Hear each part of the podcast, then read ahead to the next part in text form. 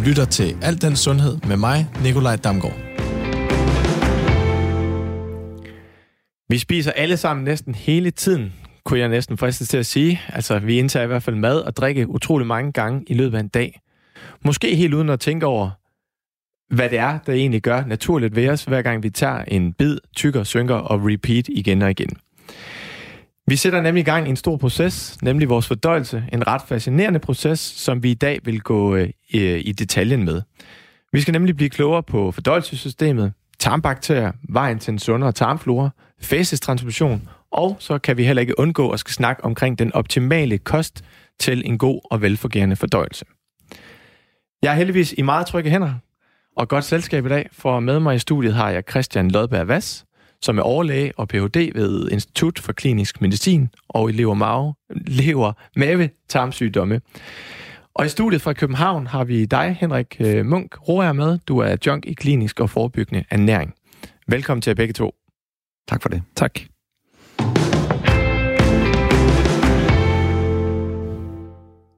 Og det her med at snakke omkring fordøjelsen og særlig afføring er jo et kæmpe tabubelagt emne. Det oplever jeg i hvert fald med de mange klienter, jeg ser. Christian, er det også det for dig? Nu bruger jeg hver dag på at tale med patienter om tarmforstyrrelse og tarmfunktion, så jeg prøver at bringe det frem i lyset, men det er noget, der for mange er svært at sætte ord på. Men kigger du selv ned i tønden, når du har været ude og lave en stor aflevering? Ja, det gør jeg hver dag. Og hvad med dig, Henrik? Jamen for mig er det også en ret naturlig ting at forholde sig til, ikke mindst fordi jeg har 3 små børn, og den mindste går med blæ, så vi døjer med forstoppelse eller noget, der hænder en gang imellem, så vi går også op i det derhjemme. Og det er jo virkelig et tidspunkt, når man bliver forældre, der kommer man jo helt naturligt til at snakke utrolig meget omkring det der med afføring. Ja, præcis. Men jeg oplever i hvert fald, når vi snakker omkring fordøjelsen, så er der ekstremt meget fokus bare på det nede i vores tarme. Christian, kunne du ikke prøve lige sådan at tage os igennem hele den her fordøjelsesrejse, altså fra mund til bund, indtjekning og udtjekning? Det kunne jeg jo. Ja. Vi spiser jo for at leve, og vi lever af det, vi spiser, men maden betyder rigtig meget for os, både socialt og helbredsmæssigt, og også for det liv, vi så har nede i tarmen, som vi skal snakke om i dag, altså tarmbakterierne. Vi har lyst til mad, og vi har appetit, og det kræver det for, at vi indtager mad, for det kræver lidt energi, og vi skal ud og finde det, og vi skal ned og købe ind, som det jo er indrettet i dag. Og så er der en lang rejse, som starter ved tandrækken og slutter ved endetarmsåbningen, som er reguleret af hormoner og muskelfunktion, og også af vores tarmbakterier, for eksempel, hvad vi har lyst til at spise. Og det er en vigtig og lang rejse. Men hvad er det, der helt konkret faktisk sker, når vi begynder at putte noget mad i munden? For at nå derfrem, forhindre til, så skal vi jo have lyst til mad, og, ja. Og der er alt det der sociale og sanseindtryk med lugt og syn, og vi har ikke lyst til at spise blå mad, så det starter længe, før vi putter maden ind i munden. Men når det sker, at vi så sidder og spiser, så er der enzymer og spyt i munden, hvor vi sønderdeler maden og tykker den, og så synker vi den ned igennem spiserøret, som bevæger maden, eller det, der så bliver tarmeindhold på et tidspunkt, ned i mavesækken, som er sådan en sæk på 1 liters penge, hvor det, vi har spist, kan opholde sig, sådan at vi kan spise i måltider, og så kan vi gå omkring og lave noget andet i nogle timer. Og så bevæger det sig lige så stille fra mavesækken og ud i tyndtarmen, hvor det bliver blandet med enzymer og galle fra leveren og enzymer fra bugspytkirtlen, og så optager vi tarmindholdet sammen med en masse væske i tyndtarmen, som er sådan et stille rør, der ligger nede i maven og er cirka 3-4 meter langt og sjældent gør væsen af sig. Man kan ikke mærke sin tyndtarm normalt. Og så kommer tarmindholdet over i tyktarmen, når vi cirka er færdige, og der er det et halvt døgns tid, hvor det bliver omsat, og det er sådan en gæringstank, hvor man fermenterer, som det hedder, hvor man omsætter fedtstoffer og fibre og har en vigtig proces, og hvor der også kommer farve på afføringen, og så suger tarmen væsken tilbage i kroppen, og så kommer man af med i gennemsnit sådan en 100-200 gram blød pølse 1-2-3 gange per dag. Det er jo helt fascinerende, alt det, der faktisk sker. Kan man sige noget om, hvor lang tid der sådan ligesom går fra mund til bund? Ja, vi har en række undersøgelser, hvor vi undersøger, hvordan bevæger spiserøret sig, hvor hurtigt tømmer mavesækken sig, hvor hurtigt går det i tyndtarmen, og hvor hurtigt tømmer tyktarmen sig. Og alt i alt, så tager det cirka et døgn. men der er en masse ting, der kan indvirke på det, og vi kan også få indtryk af, at de fleste kender det om morgenen, når de har drukket kaffe eller spist havregrød, at så siger jeg døgn, det er meget godt. De fleste, de ved godt, der går et sted mellem 5 sekunder og 10 minutter, så har man brug for at komme på toilettet. Så der er også reflekser, der får vores tarm til at bevæge sig. Og du var også i hele den her fordøjelsesrejse, der nævnte du også lige enzymer. Kan du sådan bare lige kort beskrive, hvad er det, de her enzymer, de gør? Ja, det er små klippesakse, der klipper de lange molekyler i stykker. For eksempel så er proteiner, der er vigtige for vores muskler, de består af lange rækker af kemiske forbindelser, og de skal klippes i stykker for, at vores tarm kan optage den. Og det er enzymer, der gør det. Fuldstændig ligesom enzymer i vaskepulver, der klipper snavset i stykker, så klipper enzymer, de klipper maden i stykker, sådan at vi kan optage den. Og de er helt nødvendige for os. Og de bliver lavet i bugspytkirtlen. Der er sådan en lille sådan en stor banan, der ligger inde i maven og laver enzymer til os. Mm. Til tarmen. Men også allerede i mundhulen, ikke? Der er også enzymer i det spyt, vi laver. Ja. Ja. Så vi omsætter maden allerede fra, vi begynder at tygge den. Fascinerende. Og kan man sige noget om, hvad det er, der afgør, om vi har et sundt og velfungerende fordøjelsessystem? Nu hvor du ender og snakke omkring det her med, hvor mange gange vi er ude at aflevere i løbet af en dag. 1 til 3? Ja, man kan sige, der er nok i hvert fald 3 vigtige ting. Det ene, det er, at strukturen er i orden. Altså, at man ikke har knuder, altså kræftknuder, betændelse, forsnævringer, at røret er naturligt og sundt. Og så det andet, det er bevægelse, altså funktion. Vi skal kunne bevæge tarmindholdet fremad, altså peristaltik, hvor man har de her rytmiske sammentrækninger nede i tarmen, og man kan også mærke det, når man synker, så kan man ligesom sige, og så sker det sådan, den der bevægelse ned i mavesækken, og man kan også fornemme, hvis den går den forkerte vej, og man kaster op, så kan man godt mærke, så er der noget galt. Så funktion, altså bevægelse, er vigtig. Og det tredje, det er så tarmbakterierne, og hele det der liv med væske og enzymerne, jeg nævnte, som er nede i tarmen, og som er den store fabrik, der hjælper til, at vi kan optage mad. Der er vi forskellige fra køerne, for eksempel. De har jo nogle enzymer, der kan klippe græs i stykker. Vi kan ikke som mennesker spise og leve af græs eller træer, men det er der jo dyr, der kan sidde og spise bark af træerne, og så har en tarm, der er indrettet til det. Vores tarm, den er indrettet til at leve af det, vi nu spiser. Henrik, har du noget at tilføje her til det her med, hvad der er, der afgør, om vi har et sundt og velfungerende fordøjelsessystem? Jamen, jeg tror, at noget af det, som er vigtigt, det er også, at der er en vis regelmæssighed over vores liv. Altså, man ved i hvert fald, at forstyrrelser i søvn, og hvis man ikke får bevæget sig, og stress og sådan nogle ting, at det netop kan ødelægge den her funktionalitet i tarmen. Så det er i hvert fald vigtige faktorer, tror jeg. Kan vi så også snakke, hvilke indikatorer der kan være på, om fordøjelsessystemet virker eller er i ubalance? Det kan man, og det er jo der, vi på sygehuset kommer ind i billedet, hvor hvis man har en forstyrret tarm i en grad, der gør, at man taber sig i vægt, det er en vigtig ting, vægttab, opkastninger, og så afføringsforstyrrelser, altså tynd afføring, eller at man ikke kan komme på toilettet. Hvis man er på toilettet sjældnere end 3 gange om ugen, siger vi, så har man forstoppelse, og så kan man have en række sådan sygdomme, der kunne pege på, at der er noget mere alvorligt galt. Og der er det især, hvis man er på toilettet med afføring om natten, og hvis man har blod i afføringen. Og vi har forberedt et lille lydklip til jer, som vi gerne lige vil spille for jer her. Prøv at lytte med. En sund afføring, den lugter ikke, den dufter.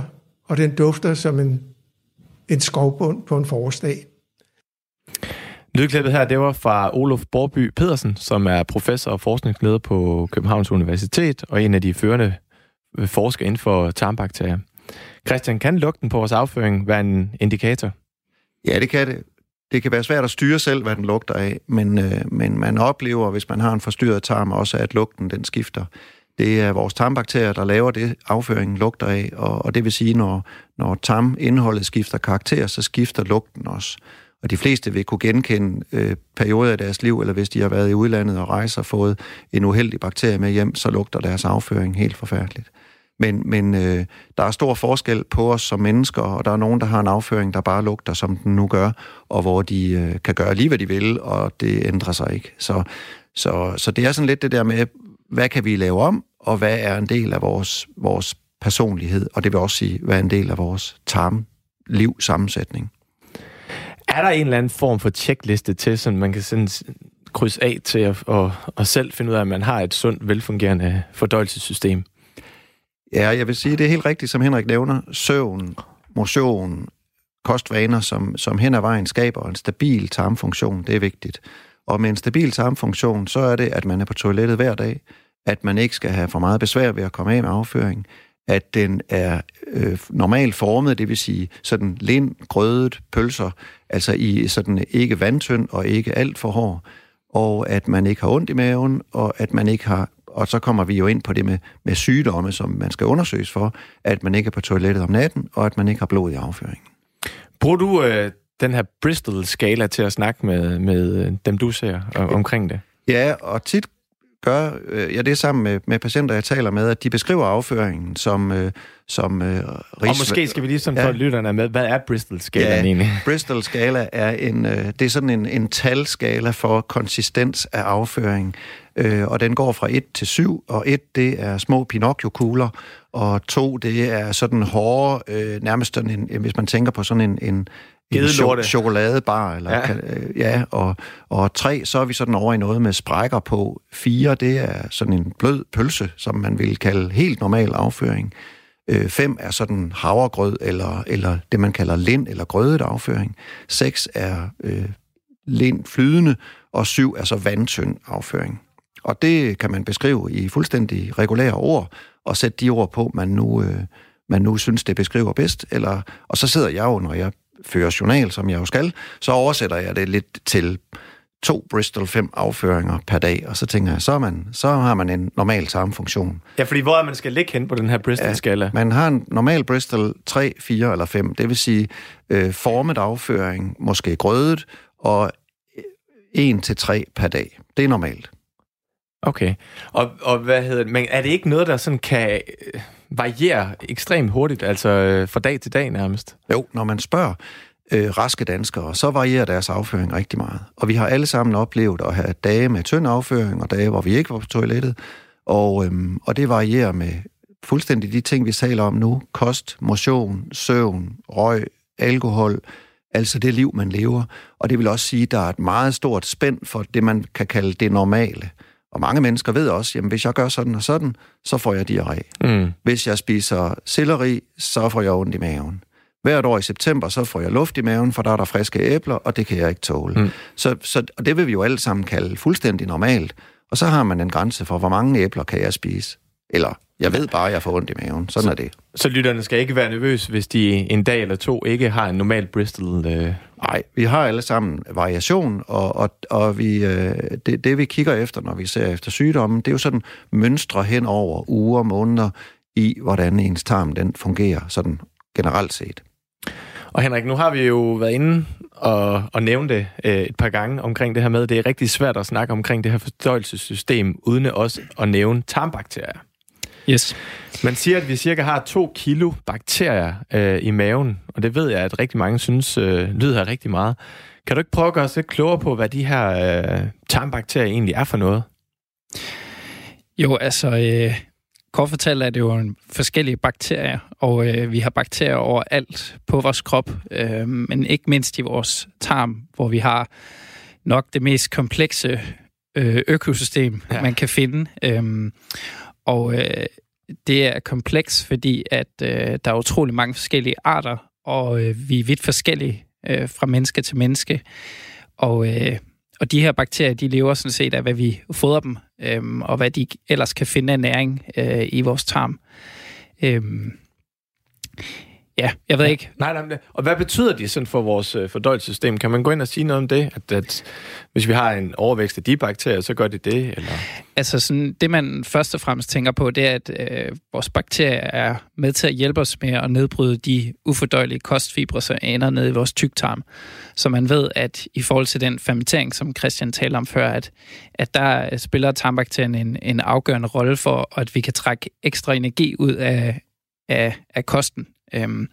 Og man ved, at det giver anledning til dannelse af forskellige stoffer, som kan påvirke vores krop. Så man ved, at de her kortkædede fedtsyre, kalder man dem, at de blandt andet er en energikilde for vores tarmceller, og det er også nogle stoffer, som kan påvirke vores immunforsvar, og som påvirker vores nervesystem. Så, hvad skal man sige, tarmbakterien kan både kvæg dem selv, men også i forhold til de små stoffer, som de producerer, påvirke vores fysiologi. Og det er utroligt fascinerende, synes jeg.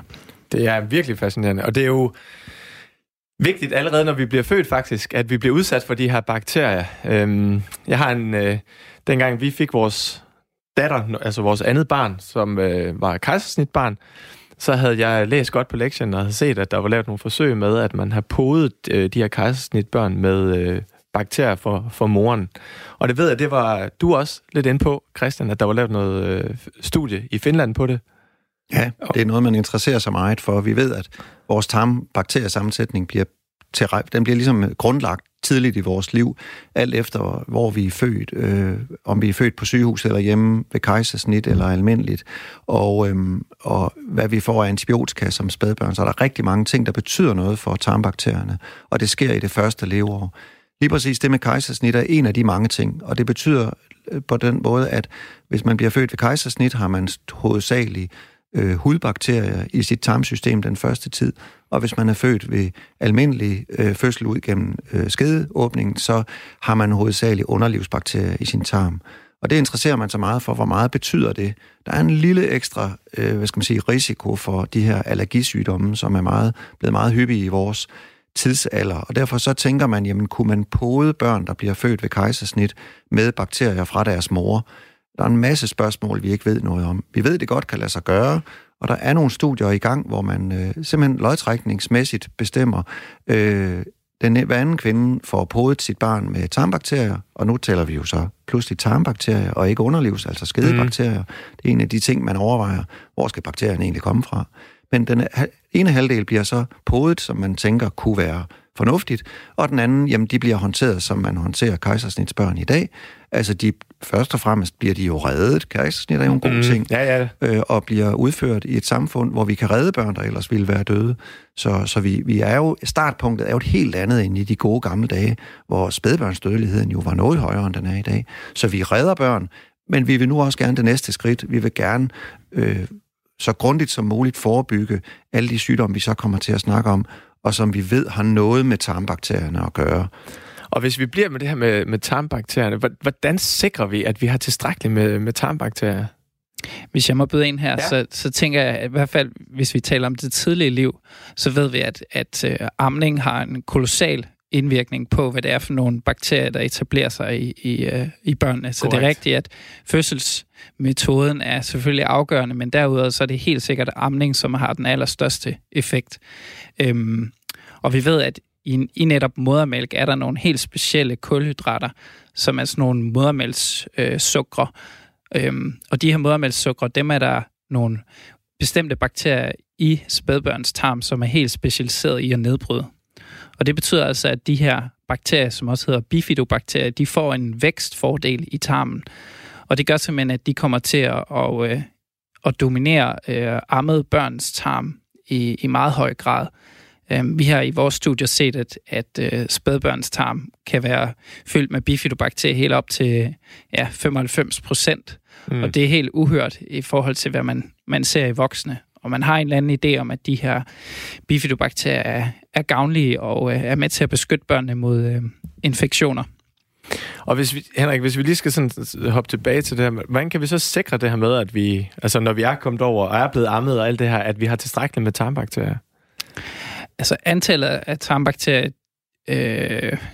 hvis man taler sådan absolutte mængder, så tror jeg ikke, at jeg lige har det gode svar på præcis, hvad man gør, fordi de formerer sig hele tiden.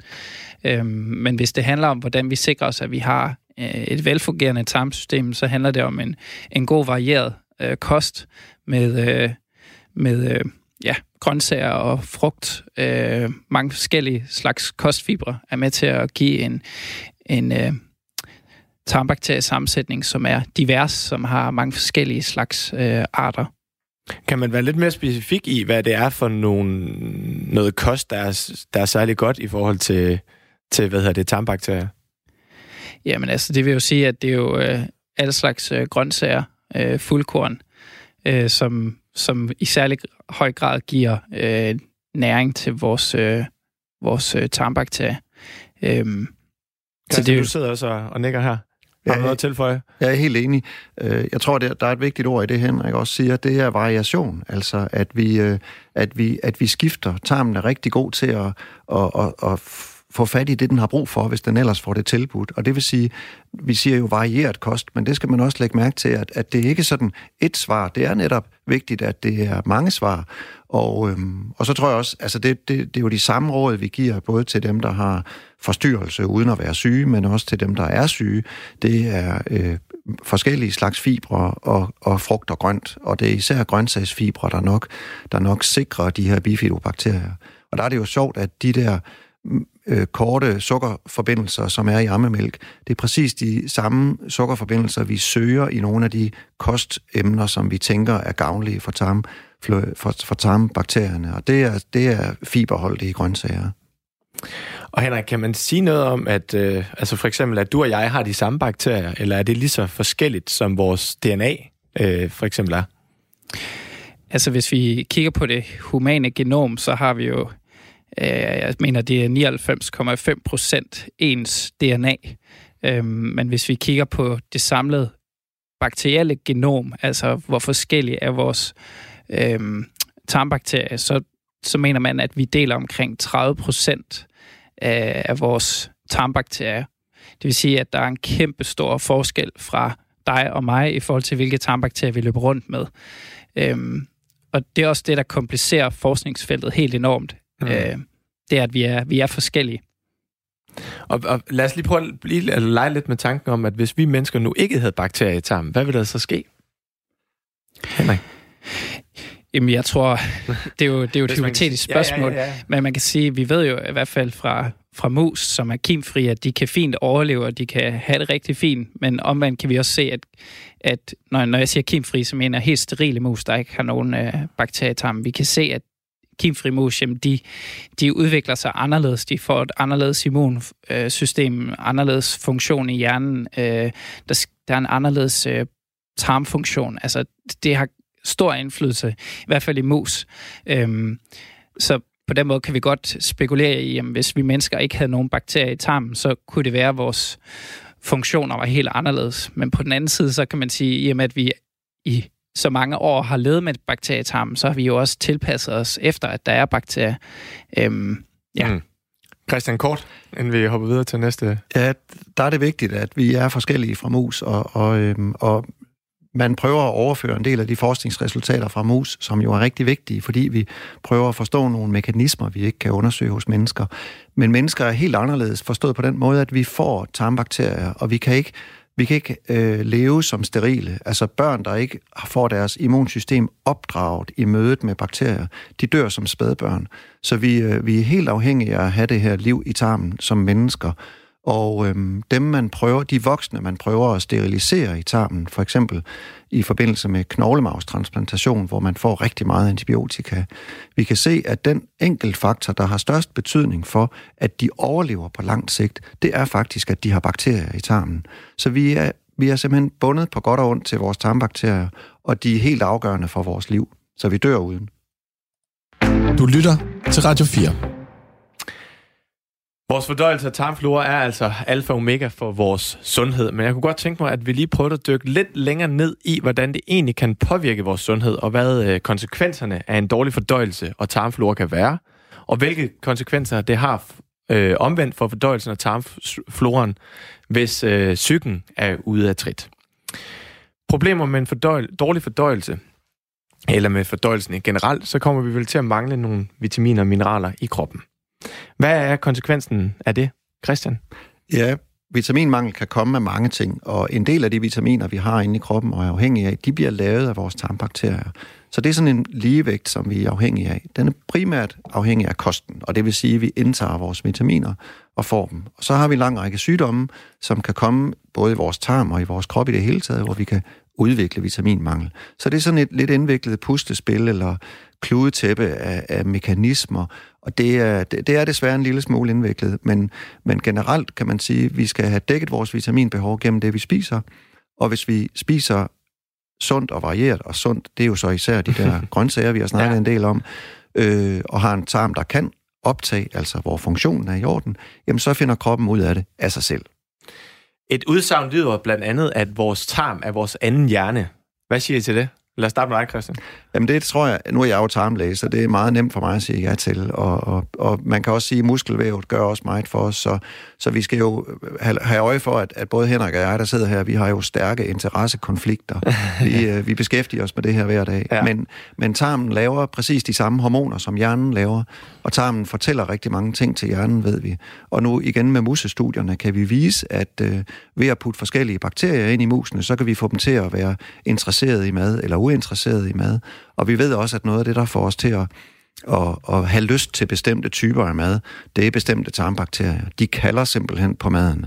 Det er skrækkeligt for mig at tænke, at jeg er i mine bakteriers vold, men det er jeg. Ja. Henrik, har du noget at tilføje her?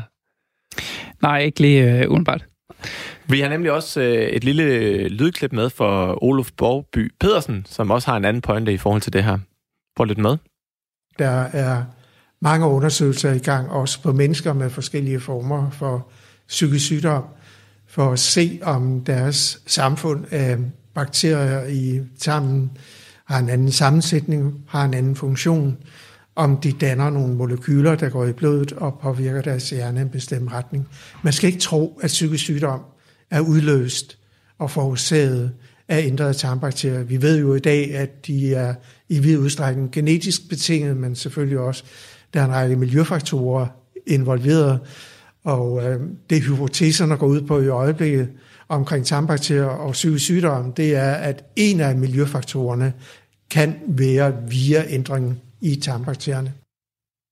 Christian, hvad siger du til det, Oluf siger her? Det er nogle vigtige overvejelser og studier. Vi kommer til at diskutere, hvad er årsag og hvad er virkning. Vi lever i sådan et komplekst samspil med alle de her mange faktorer, og især miljø og arvelighed, som jo påvirker os og medfører risiko for, at vi udvikler den ene eller den anden sygdom. Og der indgår tarmbakterierne i det her store puslespil. Men et er, som Oluf nævner, at man måske hos nogen med bestemte typer af sygdomme ser en anderledes tarmbakteriesammensætning. Et vigtigt spørgsmål for mig som behandler, det er, kan man så lave om på det? Og hvad er hønen, og hvad er ægget?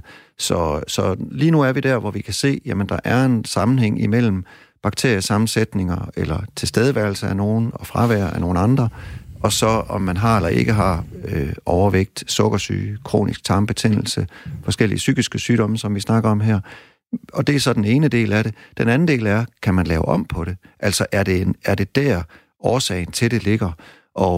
Og det er så det næste kapitel, som vi er i gang med i Aarhus også at undersøge. Kan man så ændre på tarmbakterierne ved for eksempel at skifte dem ud og behandle forskellige sygdomme på den måde? Men vi kan vel godt konstatere på nuværende tidspunkt, at tarmbakterierne har en påvirkning på vores psyke, eller hvordan? Ja, vores tarm og vores hjerne, de snakker sammen, ja. og den snak, den går begge veje. Henrik, har du noget? Ja. Ja, jeg sidder og tænker, at noget, som også komplicerer det lidt, det er, at nogle gange, når vi sammenligner folk med en psykisk sygdom i forhold til en rask population, så er det også vigtigt at vide, jamen, at der kunne være forskel i deres kost, som forklarer de her forskelle, vi nu måtte se i deres tarm. Altså, der er en hel masse andre mulige faktorer, som kan have indflydelse på, at vi nu måtte se nogle forskelle. Og det, der også er det svære, det er, en ting er, at man kan vise, at der er forskellige bakteriesammensætning mellem forskellige grupper af mennesker, men det, der er det svære, det er så at vise, hvordan i alverden skulle det have en betydning, altså mekanismerne, hvordan skulle den forskel have en betydning for f.eks. psykisk sygdom. Og det er ekstremt kompleks at studere, fordi at dels er vi meget forskellige, og dels så kan det være svært at finde ud af lige præcis, hvad er det for nogle, for eksempel, hvad er det for nogle molekyler, der er med til at påvirke vores hjernefunktion. Men det er jo yderst interessant, og jeg ved også, at du, Christian, har været inde på et studie omkring med nogle mus, hvor man har skiftet deres afføring, og det er så ændret ret meget på deres psykiske velbefindende.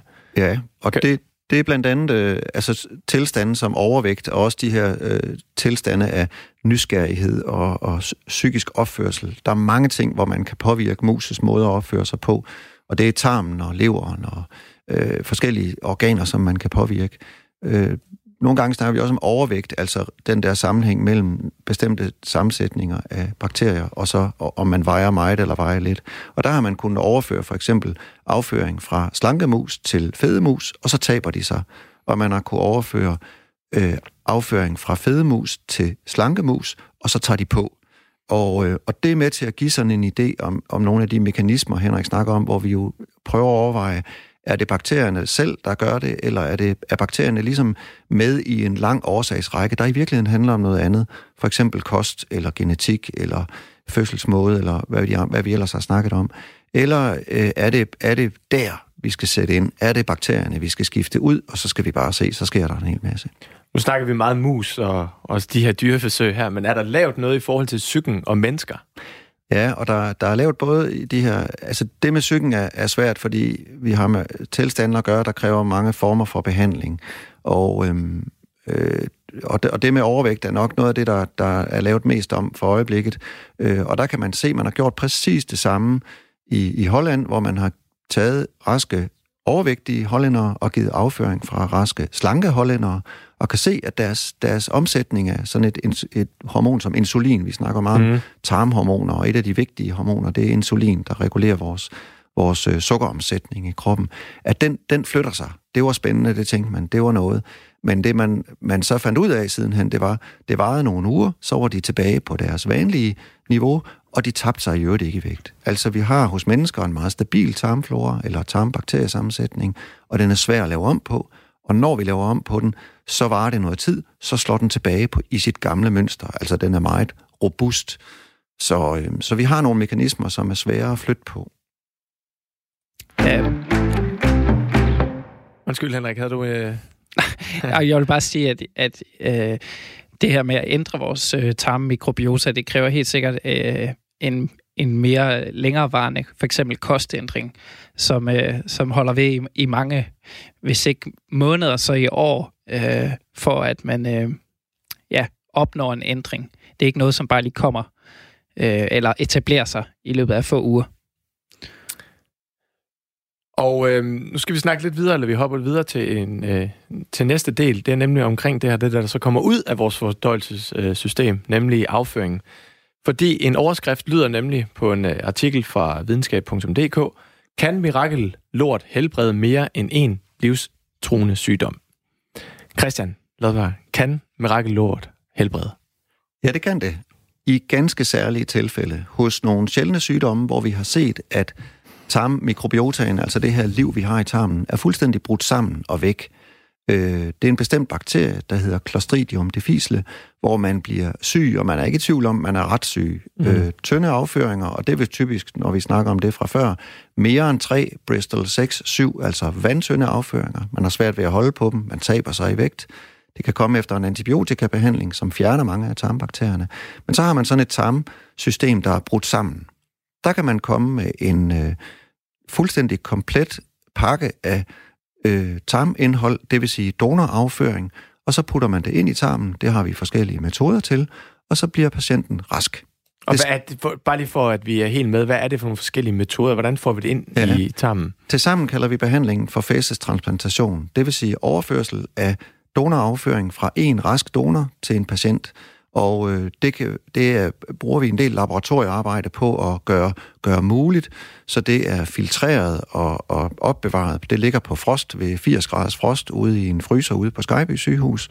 Og så kan vi give det enten i flydende form via en kikkert via endetarmen, eller via en sonde, man fører ned i tyndtarmen, altså via næsen og ned i spiserøret. Det er faktisk den mest skånsomme metode, selvom man tænker, det lyder da alligevel en lille smule specielt. Ja. Men altså flydende donorafføring ned til tarmen, og vi kan også slynge vandet ud, og så få det som sådan en lille nærmest tandpastamasse, som man kan putte i kapsler. Så putter vi det i 2 hold kapsler, og så sluger man sådan en 20-25 kapsler med donorbakterier, eller donorafføring. Det tager et kvarters tid, og så er man rask. Og hvad er det for nogle sygdomme, man kigger ind i her, sådan, hvor du bare kan sige, så er man rask? Ja, det er en totalt nedbrændt tarm. Det vil sige, ikke det her stabile liv, som vi snakkede om før, hvor jeg er helt enig med Henrik, som ændrer sig over uger og måneder, hvis man har varige kostændringer. Altså det her ret stabile system, hvor man har den tarm, man har. men hos nogle ganske få, og vi taler om cirka trods alt 4.000 mennesker om året i Danmark, men der kan man typisk efter en antibiotikabehandling for lungebetændelse eller nedgroet negl, eller hvad man nu kan få det for, så dør hele tarmens naturlige balance. Og det vil sige, det er den her særlige infektion, som man kan blive helbredt for. Og er det alle, der bare kan blive fæcesdonor, eller er det vigtigt, at det for eksempel, hvis jeg skulle have det, så skal det være en fra min familie, eller... Altså...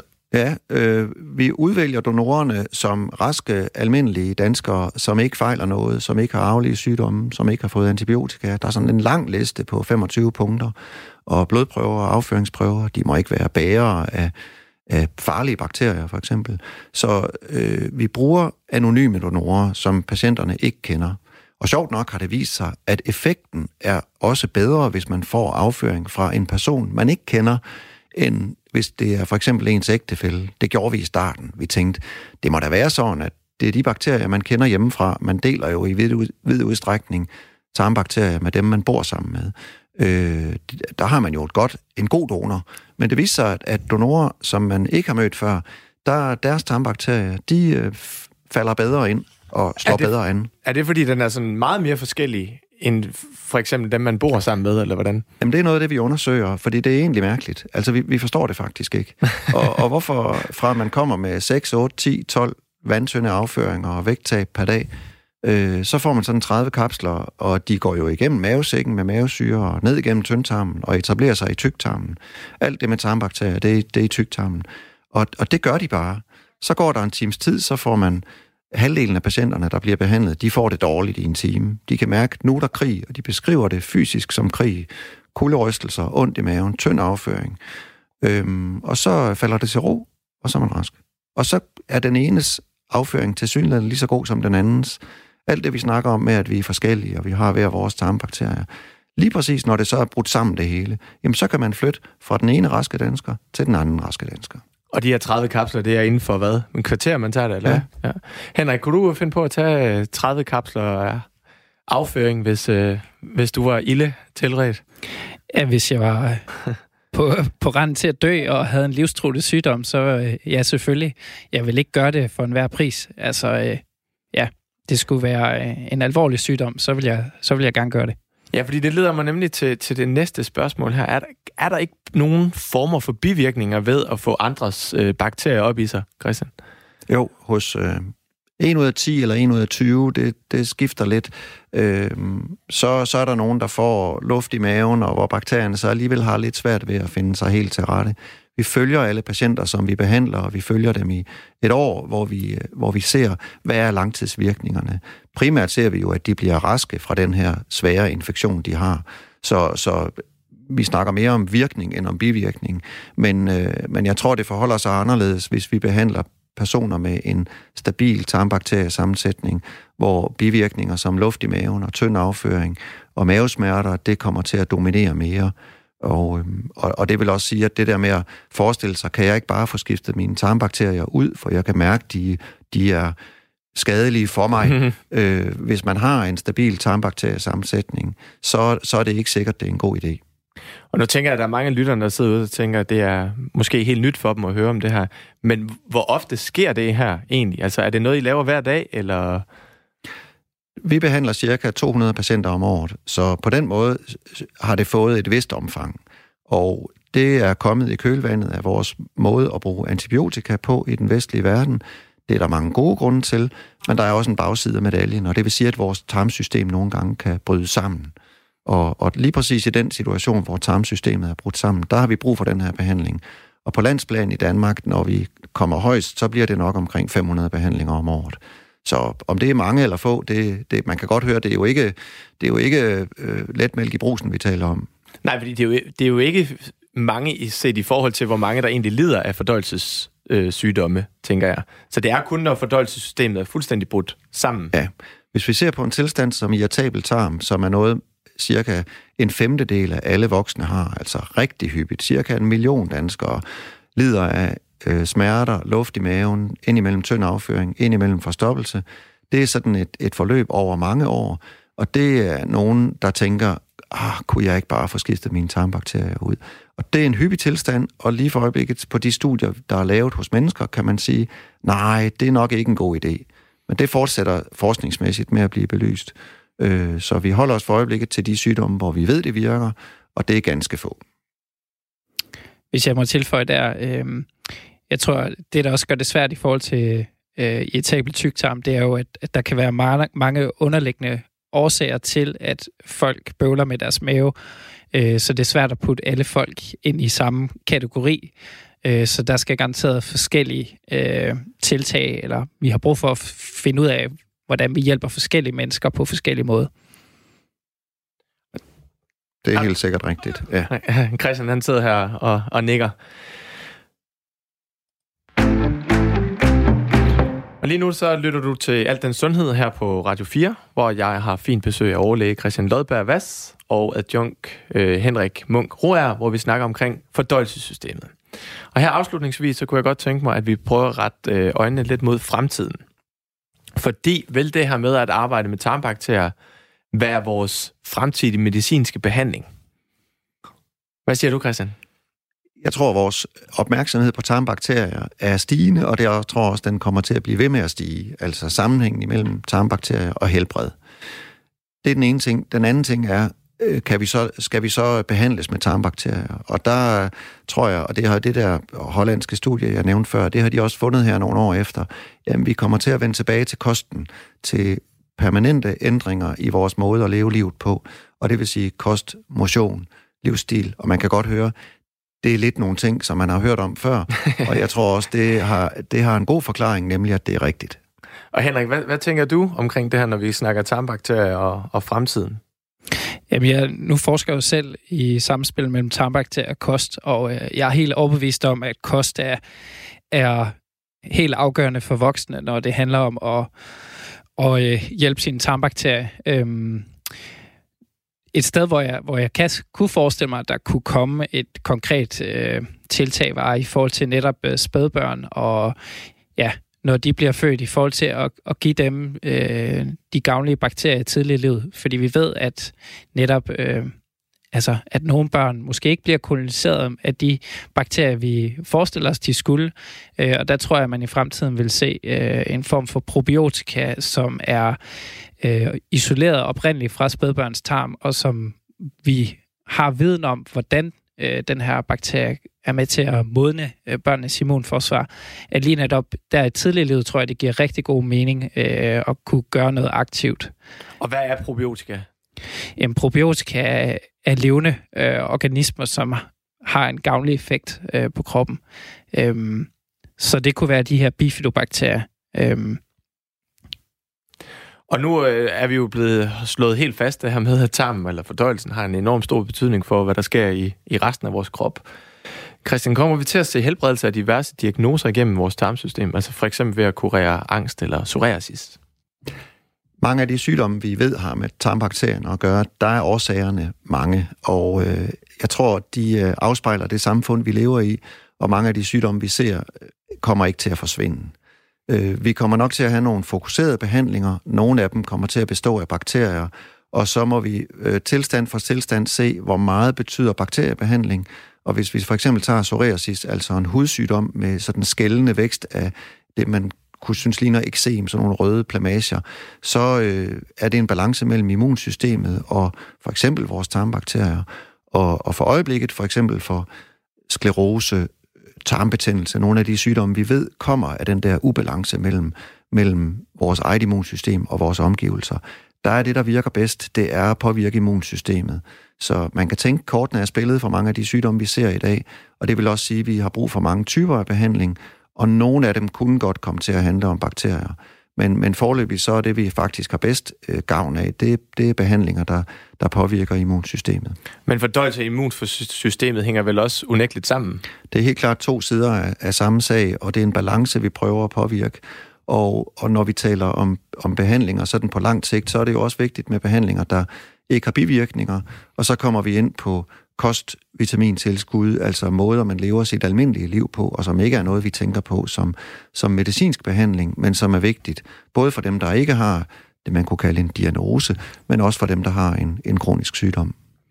Er det din vurdering, at vores hjerne for eksempel er mere modtagelig over for ændringer i tarmbakterien, end hvis vi for eksempel giver en person medicin? De to ting hænger meget tæt sammen. Vi ved også, at der er mange medicinske behandlinger, der påvirker vores tarmsystem. Så det at tage elementerne et for et er godt, hvis vi taler om sådan mekanismer, sådan nogle nørder som Henrik og mig, der gerne vil prøve at forstå tingene sådan ned på det basale. Men hvis man sidder derhjemme om middagsbordet og tænker, hvordan skal vi leve vores liv, så vil man jo være helt med på, at søvn, rygning, kost, livsstilsvaner på mange måder, de er flettet fuldstændig ind i hinanden. Og medicinsk behandling og tarmsystemet, jamen det er også, de hænger super meget sammen.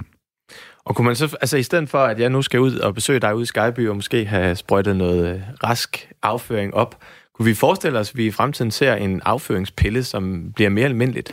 Det kan man godt, og den idé har vi haft i over 100 år, og vi har ikke fundet de rigtige bakterier endnu, så jeg tror, der går noget tid, før vi har den der mirakellort kapsel, som man lige skal tage.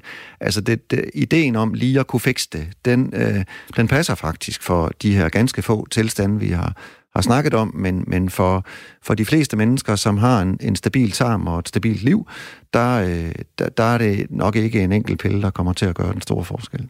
Men det er netop noget, som folk er utrolig interesseret i, og som der bliver forsket meget i. Hvordan kan vi isolere og dyrke nogle af de her bakterier, som man finder i raske mennesker? Hvordan kan vi dyrke og opskalere dem til produktion, så man eventuelt kunne få dem ind i piller? Og det er faktisk en udfordring, fordi at nogle af de her gavnlige bakterier er det, vi kalder strikt anaerobe, det vil sige, at de tåler ikke ilt. Og det gør det hele noget mere komplekst, når man skal sætte det i produktion og skal det her opskaleret. Men jeg tror, at der kommer i hvert fald produkter på markedet inden for de næste 10 år, men spørgsmålet er så, i hvor høj grad det flytter noget. Det er jo svært at vide. Og Christian, han markerer lige kort. Ja, det er lige den. Altså, det er helt rigtigt, at jeg tror, at den udvikling, vi ser, bliver spændende at følge, og vi har jo haft den idé om, at en enkelt bakterie var god, og så skulle vi bare have den. De bakterier, vi har haft de sidste 100 år, har bare ikke lige kunne gøre det. Men nu har vi så set de sidste mange år, at der er så faktisk bakterier, i hvert fald i donorafføring, der kan gøre noget af det, vi leder efter. Så vi skal prøve at have de der to til at møde hinanden. Ja. Og det er jo ideen om, at der er altså nogen af bakterierne, der betyder mere end andre. Og hvis vi kunne pille dem ud og begynde at producere dem, så ligner det noget. Og Henrik, sådan afslutten her, så skal vi ikke bare få sådan danskerne generelt til at holde bedre øje med afføring? Altså, hvad er det, vi ligesom putter ud i toilettet? Jo, jeg tror ligesom i høj grad, vi skal have danskere til at holde øje med, hvad det er, de fodrer deres tarmbakterier med i første omgang. Jeg tror, det er der, vi virkelig kan flytte noget. Men selvfølgelig skal vi ikke være bange for at tale om, hvad der kommer ud i toilettet, fordi det er en vigtig del af det at have trivsel og fungere i hverdagen, det er, at vores fordøjelsessystem fungerer. Og Christian, er det noget, du sådan decideret nærmest lægeordinerer til dine klienter, at de skal til at holde øje med, hvad der er, der kommer ud af? Ja, det tager tit et par samtaler at blive helt enige om, altså at vi taler om afføring her, og mange er lidt beklemte ved at skulle fortælle om konsistens og form. Det at gå på toilettet er for mange en privat sag, som man ikke taler med nogen om, heller ikke med de nærmeste, man bor sammen med. Men det vil vi gerne have frem i lyset, og jeg tror, det er rigtig godt, hvis vi kan lære af vores naboer sydpå, og også øve os i, at fordøjelse og tarmsystem, og for eksempel kost, der påvirker vores fordøjelse, jamen det vil vi gerne tale om. Men beder du dem om at holde det op i forhold til den her Bristol-skala? Eller, ja. Og måske sådan skrive ned, hvordan deres afføringsmønster er? Alle patienter, der møder hos os, de får et skema, når de kommer, og hvor de skriver, hvor tit er du på toilettet om dagen, hvor tit er du på toilettet om natten, og vi spørger dem om konsistens på afføring, mavesmerter, blod i afføring, og nogle af de ting, der kan følge med at have tarmsygdomme, ledsmerter, øjenproblemer og så bevæger man sig ud af en tangent, men altså som udgangspunkt, antal afføringer per dag og konsistens på afføringen. Er der blod i afføringen, og er du på toilettet om natten? Det kan alle svare på. Ja. Det var altså, hvad vi nåede her i dagens program, og de her råd, de er hermed givet videre. Vi er blevet meget klogere på fordøjelsen og dens betydning for vores sundhed, og ikke mindst de her sygdomme, som vi også har været godt inde omkring. Jeg håber også, at programmet her har fået dig, som lytter med derude, til at du skal kigge noget mere ned i toilettet næste gang, du kommer på WC, og bliver meget bevidst om, hvad det egentlig er, der kommer ud i den anden ende. også, som du har sagt, Henrik, også blive meget mere bevidst om, hvad vi er. Vi starter med at putte ind oppe i munden. Tak til mine to gæster, Henrik Munk, Roer, og dig, Christian Lodberg Vad. Og husk, at hvis du som lytter har spørgsmål til dagens program, eller ønsker om emner, vi skal tage op, så kan du skrive til vores mail, altdensundhed@radio4.dk.